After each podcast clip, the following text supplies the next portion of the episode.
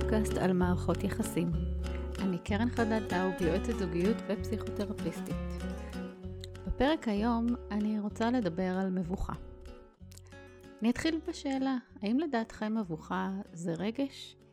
במאמר של קלטר ובוסוויל מ-97 הם בוחנים את השאלה הזאתי. מתחילים בשאלה אם זה רגש אחד, האם הוא באמת מאובחן מרגשות אחרים. אז תחשבו רגע, עד כמה מבוכה דומה למשל לאשמה. אני אגיד שעבורי מבוכה ישר באה לידי ביטוי בהסמקה. אני ישר רואים עליי שאני במבוכה. במאמר הם שואלים אם בכלל מבוכה, אם בכלל הסמקה היא קשורה באופן ישיר מבחינה פיזיולוגית ל, ל, לרגש הזה של המבוכה ולמה למה בכלל אנחנו מגיבים ככה מבחינה פיזיולוגית. אז אה, אם אני מגלה לכם כבר את הסוף, באותו מאמר הם לא מצליחים להגיע לתשובה מוחלטת ואומרים שזה צריך אה, מחקר נוסף. אה, מה בדיוק, מדוע בדיוק אנחנו מסמיקים, כי הם טוענים שאנחנו גם מסמיקים uh, בתגובה לזעם, למשל, כעס, uh, הסמקה גם uh, באה לידי ביטוי אצל אנשים שצורכים יותר מדי אלכוהול, זה גם יכול לבוא לידי ביטוי ב, בהסמקה. אבל אם נחזור רגע uh, ונשאל על המבוכה, מתי אנחנו מרגישים נבוכים? אז תנסו רגע להיזכר בסיטואציה, בפעם האחרונה שהייתם נבוכים, שהייתם במבוכה. ואיך זה הרגיש לכם? אמ, קראתי איזשהו, אה, אמ, סביב אה, יום הזיכרון, אה, קראתי איזשהו כזה מין חמשיר קטן שאומר שמגיל צעיר אנחנו מתאפקים, כשאנחנו ילדים אנחנו מתאפקים לא לצחוק בצפירה, וכשאנחנו מבוגרים אנחנו מתאפקים לא לבכות. אז למשל הצפירה כדוגמה לרגש שאנחנו מרגישים כשאנחנו אה, ילדים קטנים. ו, אה, וצריך להיות בשקט וצריך להיות נורא נורא רציניים ואז אנחנו מרגישים שם את, את תחושת המבוכה הזאת וככל שאנחנו צריכים להיות יותר רציניים אנחנו מרגישים שאנחנו עומדים להתפוצץ מצחוק ו, ואז אנחנו מרגישים מבוכה. אה, או דוגמה נוספת שעולה לי לראש זה כשאנחנו צריכים לשיר בקול בפני אנשים שאנחנו לא מכירים, אז, אה, אז אנחנו מרגישים אה, מבוכה. אלה סיטואציות שבהן אנחנו מרגישים, אני, דוגמאות שאני יכולה לתת למבוכה. המחקר מדבר על זה שאנחנו מרגישים נבוכים הרבה פעמים כשאנחנו מרגישים חסרי ביטחון עצמי. למשל, אם אני לא זמרת, אז אם אני צריכה לשיר בפני אנשים אחרים, אז אני ארגיש מבוכה. לעומת זאת, אה, זמרת, כשהיא עולה לבמה, היא יכולה להתרגש, אבל מבוכה זה לא יהיה משהו שהיא תרגיש למשל כשהיא צריכה לעמוד ולשיר בפני אנשים.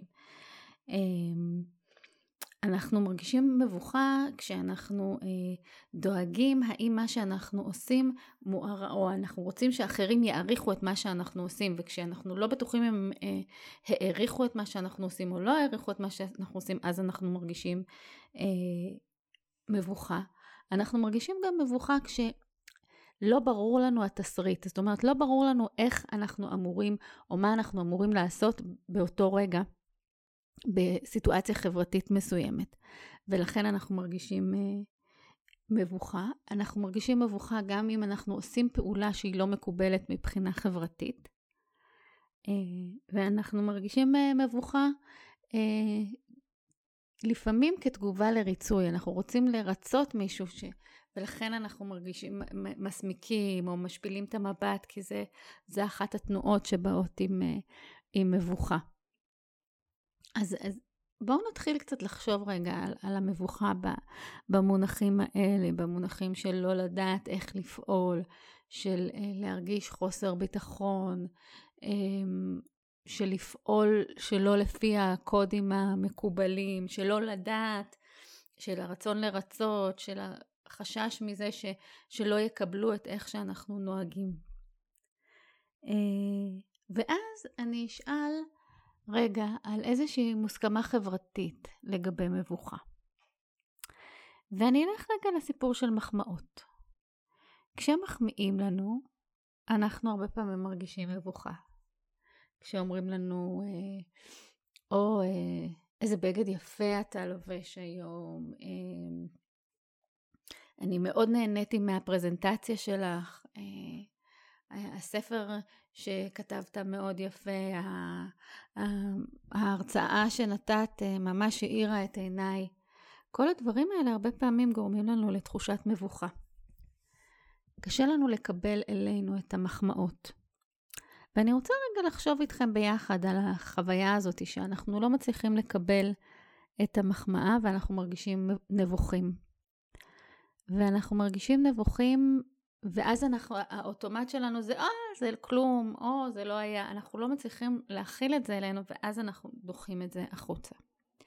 ועכשיו אני רוצה שנייה ללכת בכיוון אחר ולדבר על מבוכה מלדבר על נושאים שלא נעים לנו לדבר עליהם. אה, אני בקליניקה מוצאת למשל שלדבר אה, לפעמים עם זוגות על נושאים שקשורים במין ובמיניות, זה נושאים שמעוררים מבוכה. היכולת לחשוף משהו אישי ופרטי ולדבר עליו אה, כשאין באמת מילים לדבר עליו, זה יוצר מבוכה. לפעמים לדבר על נושאים כלכליים מייצרים מבוכה. המקומות שבהם אנחנו לא יודעים, הרבה פעמים הם מייצרים מבוכה, להראות שאני לא יודעת, שאני לא מבינה. אז, אז מה משותף לכל הדברים האלה בעיניכם? וכשאני חושבת על זה, אז אני חושבת שלדבר אה, על מין מביך אותנו, כי זה משהו מאוד פרטי ומאוד אישי, ולפעמים אין לנו מילים אליו, ולפעמים אנחנו לא יודעים מספיק כדי לדבר עליו. יש מוסכמה חברתית שאסור לדבר עליו. אה, להגיד שאני לא יודעת, להודות בזה, זה מקום שבו אני חושפת איזשהו משהו שהוא אישי שאני מסתירה מאחרים. אז יכול להיות שמבוכה קשורה באמת במוסכמה החברתית של יש דברים שלא מראים ולא חולקים. אבל אנחנו גם יודעים שאנחנו מתגברים על המבוכה. זאת אומרת, אה, למשל, אנשים שאנחנו לא מכירים ונבוכים מהם בהתחלה, אחר כך כשאנחנו מייצרים קשר, אנחנו פחות נבוכים מהם. אמ, כי אולי אנחנו יותר יודעים מה התסריט שם, ולכן המבוכה נעלמת. אולי כשאנחנו מרגישים יותר בטוח עם עצמנו, דימוי העצמי שלנו, הדימוי העצמי שלנו עולה, ואז גם החוויה של אה, שאנחנו פחות דואגים מה אחרים יגידו או מה אחרים יחשבו עלינו, ואז יותר נוח לנו ואנחנו פחות נבוכים. ועדיין מבוכה גם קשורה מבחינתי קצת בחוסר שליטה. בחוויה כזאת של אני לא, קרה משהו שלא תכננתי שיקרה, אמרתי משהו שלא התכוונתי להגיד, אה, חשפתי משהו, עשיתי משהו. כל הדברים האלה גורמים לי להרגיש מבוכה. שאולי אני לא, ב... אולי מבוכה קשורה גם קצת לחוויה של שליטה. אמ, ולכן אני רוצה ללכת איתכם רגע למקום הזה של איך מתמודדים עם עם הצורך למשל בטיפול לדבר על נושאים מביכים.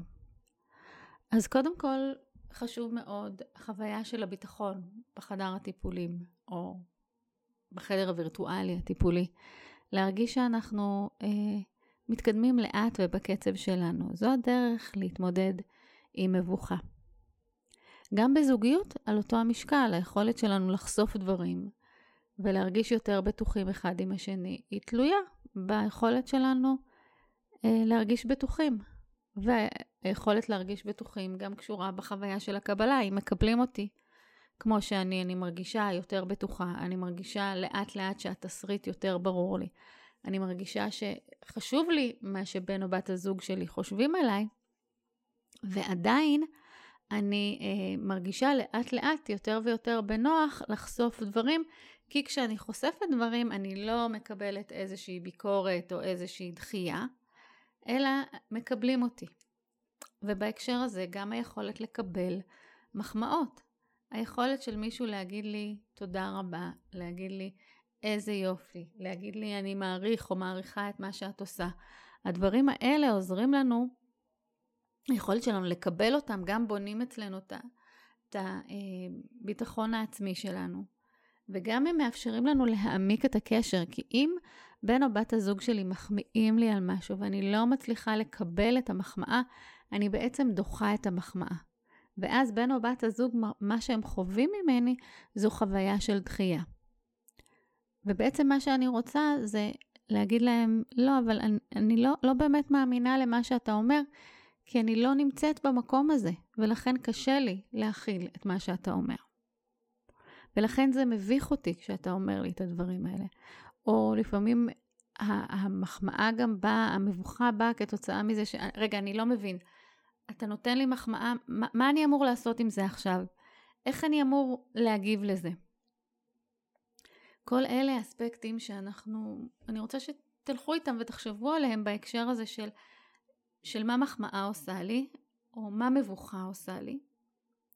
כי אני חושבת שהן הולכות המון פעמים באמת ביחד, מחמאה ומבוכה. ולחשוב שוב, מהם הסיטואציות בהן אני מרגישה מבוכה? מה יעזור לי לקראת הסיטואציה הזאת? זאת אומרת שאם נגיד אני אמורה אה, לעמוד ולשיר בפני הקהל ואני לא יודעת לשיר, אז מה יכול לעזור לי? אז יכול לעזור לי להרגיש, להתאמן עם עצמי כמה שיותר פעמים. אני יכולה אולי לשיר בפני אנשים שאני מכירה ולהתאמן על זה. ואז לשיר בפני אנשים שאני פחות מכירה, ואז להתכונן וככה קצת uh, להשתמש בטכניקה שבעבודה הקוגניטיבית התנהגותית נקראת חשיפה, היכולת שלי לחשוף את עצמי לדבר שמפחיד אותי, שוב ברמות פחותות, ואז אני אבוא יותר מוכנה לסיטואציה שמביכה אותי. ובסיטואציות שבהן אני לא יכולה לצפות מראש, קרה משהו שהביך אותי. אה, נכנסתי לכיתה שאני לא אמורה להיכנס אליה. אז אני יכולה לסגור את הדלת, לעמוד רגע עם עצמי, לנשום, ולהגיד לעצמי, בסדר, אז טעית. ופה אנחנו נכניס ונשתמש בטכניקה של החמלה עצמית, ואני אבוא ואגיד לעצמי, אני אהיה נחמדה אל עצמי ואני אגיד לעצמי, את בסדר, זה חלק מהחוויה האנושית להרגיש מבוכה. והנה, עברת את זה, ואת כאן ועכשיו. ואלה יכולות שככל שאנחנו מתרגלים אותם יותר, אנחנו יכולים יותר להיות בחופשיות בסיטואציות מביכות. אני לא אומרת להכניס את עצמנו בכוח לסיטואציות מביכות, אבל כשהן מגיעות, להבין מאיפה הן הגיעו ועל מה אנחנו יכולים לעבוד שם. ולכן כשאנחנו מרגישים יותר בטוחים במערכות היחסים שלנו, כשאנחנו מבררים יותר את התסריט, מה מצופה מאיתנו, וגם כשאנחנו לא יודעים, אנחנו מרגישים חוויה של, אה, שהדימוי העצמי שלנו, שאנחנו חושבים על עצמנו דברים טובים, שזה גם אגב חוזר לשיח הפנימי שלנו, איך אנחנו מדברים על עצמנו, וגם לתעד את ההצלחות שלנו, היכולת שלנו לחשוב על הדברים הטובים שעשינו והשגנו, הם אלה שבונים את היכולת שלנו לעמוד ברגעים של מבוכה, או ברגעים ש, שאולי הם לא מבוכה, אלא הם קודם כל חוסר ודאות, ואז אם אנחנו לא מרגישים את הביטחון, הם הופכים אולי למבוכה. וגם לשאול את עצמנו, האם אנחנו צריכים באמת ל, להתנהג לפי אה, הבניות חברתיות דווקא שאומרות שאם נותנים לי מחמאה אני צריך להגיד לא, או אני צריכה להרגיש מבוכה אם כולם מסתכלים עליי. או להרגיש ביטחון ולהגיד זה בסדר, ככה אני, ועכשיו עכשיו זה המצב, ואני לא צריכה להרצות. אלה שאלות שאני מזמינה אתכם גם לחשוב עם עצמכם וגם לראות באיזה רגעים אתם פוגשים מבוכה גם בתוך הזוגיות שלכם? והאם אתם יכולים להעלות את חוויית הביטחון ולדבר על זה כדי שהמבוכה תרד? מהם הרגעים שבהם אתם חווים מבוכה במעגלים החברתיים או בעבודה? ו... ולהעלות אותם. או למשל, אם, אם, יל... אם הילד שלכם בא אליכם ושואל אתכם למשל שאלות שמביכות אתכם, מה מביך בשאלה הזאת? אולי מביך אותי שאני לא יודע, אולי הוא שואל אותי על דברים שאני מרגיש שהם חדירה לפרטיות שלי והם אישיים לי מדי. לחשוב עליהם, ואז היכולת שלי לעשות את ההפרדה ולענות לילד לא מהמקום האישי, אלא מהמקום שנותן לו את המידע ומפריד את האישי, זו דרך להתמודד למשל עם חוויית מבוכה.